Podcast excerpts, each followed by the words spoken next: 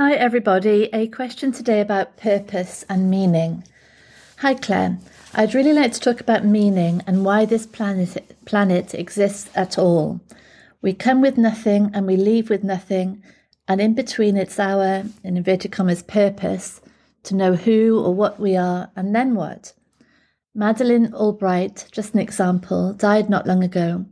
What was her purpose? Did anything she accomplished matter at all? Creating a new world, but what should that look like? And does it even matter? Is this world simply to unveil us? So this is maybe the biggest question of all, isn't it? And what we are looking at through this conversation is that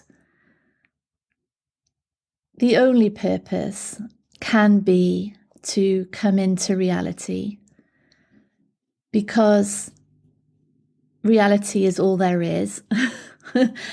Everything else is an ongoing battle of imagination that exhausts the body, that creates conflict where there is none, that draws in all resources in this fight against something that doesn't even exist.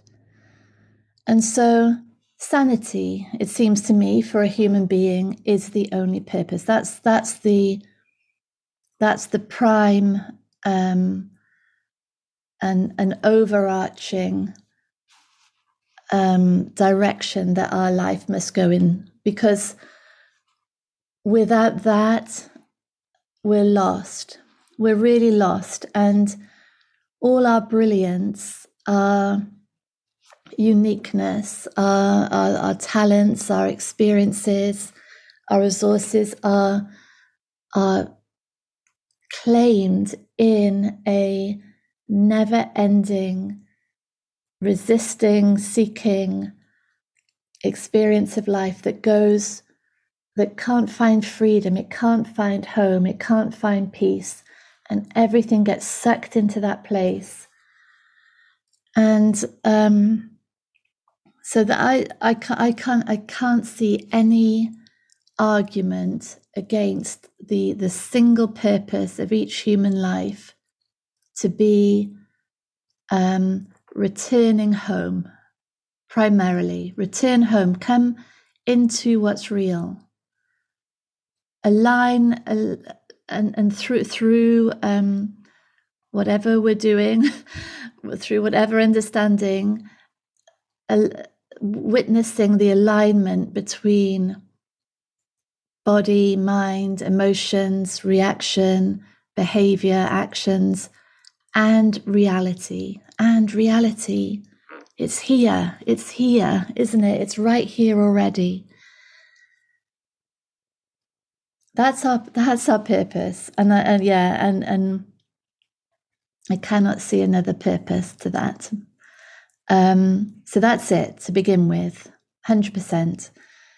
And then what? Yeah, so this is what the listener says. We come with nothing, we leave with nothing, and in between it's our purpose to know who or what we are, and then what? Well, the then what is unpredictable, unimaginable, unfathomable, uncontrollable. It's the then what is a ongoing response of a mind body, of an apparent physical being, a sensory form, to whatever arises, and that is it. And it seems to me that the coming home, first of all, is what then guides our purpose to be of collective good. Because if we think about Hitler, he had a purpose, didn't he? He had beliefs that he thought he was serving humanity. Obviously, he thought that because that's what guides all actions, isn't it? The belief that this is the only choice we have, this is the right thing to do. And yet, devastation on an beyond imagination scale. And so if the mind, if the insane mind, the mind that isn't home, the mind that isn't recognized as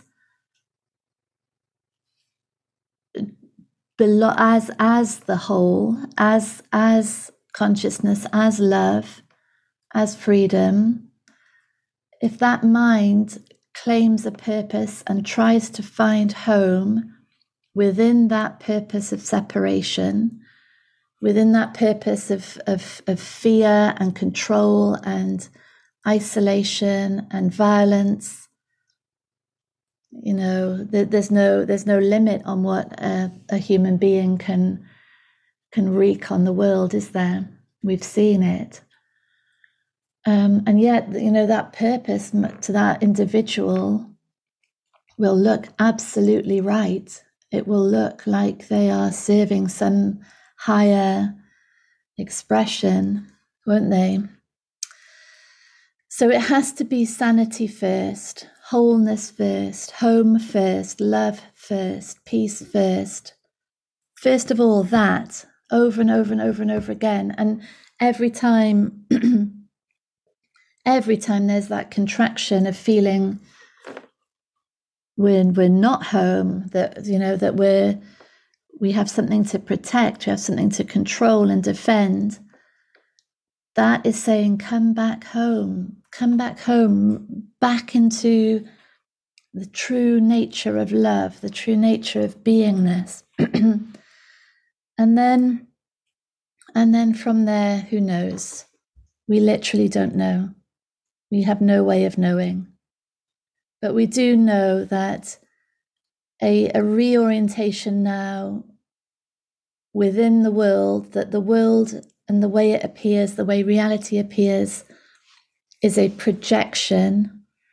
And so the more alienated we feel, the more hatred or anger or violence or separation, the more fear, that's the projection outwards, isn't it? It's a projection onto other people, onto situations, onto whole races, whole populations, whole types of, you know, classifications. It's a projection out, and the way it is appearing is saying, no, leave that insane platform. Nothing can come from this. There is no peace here in fighting this. Nothing. Come back home and act from there. And that's all we know. But really, you know, so arriving with nothing and quite possibly going through a childhood and a young adulthood of experiences that create a sense of insecurity, a sense of being different or apart or separate. And then having the rest of our lives, before we leave with nothing, to heal those wounds, to not allow those wounds to morph into a way of life that is a life lived in separation, in division, in fear, anger, replication out there, projection of the wounds that we felt. Instead, allowing all of that to heal, to bring this conscious mind of ours, this identified mind, back into the witnessing space of sanity. And then we live from that space. We live every single second fully from full presence. No veils over it, no distortion, no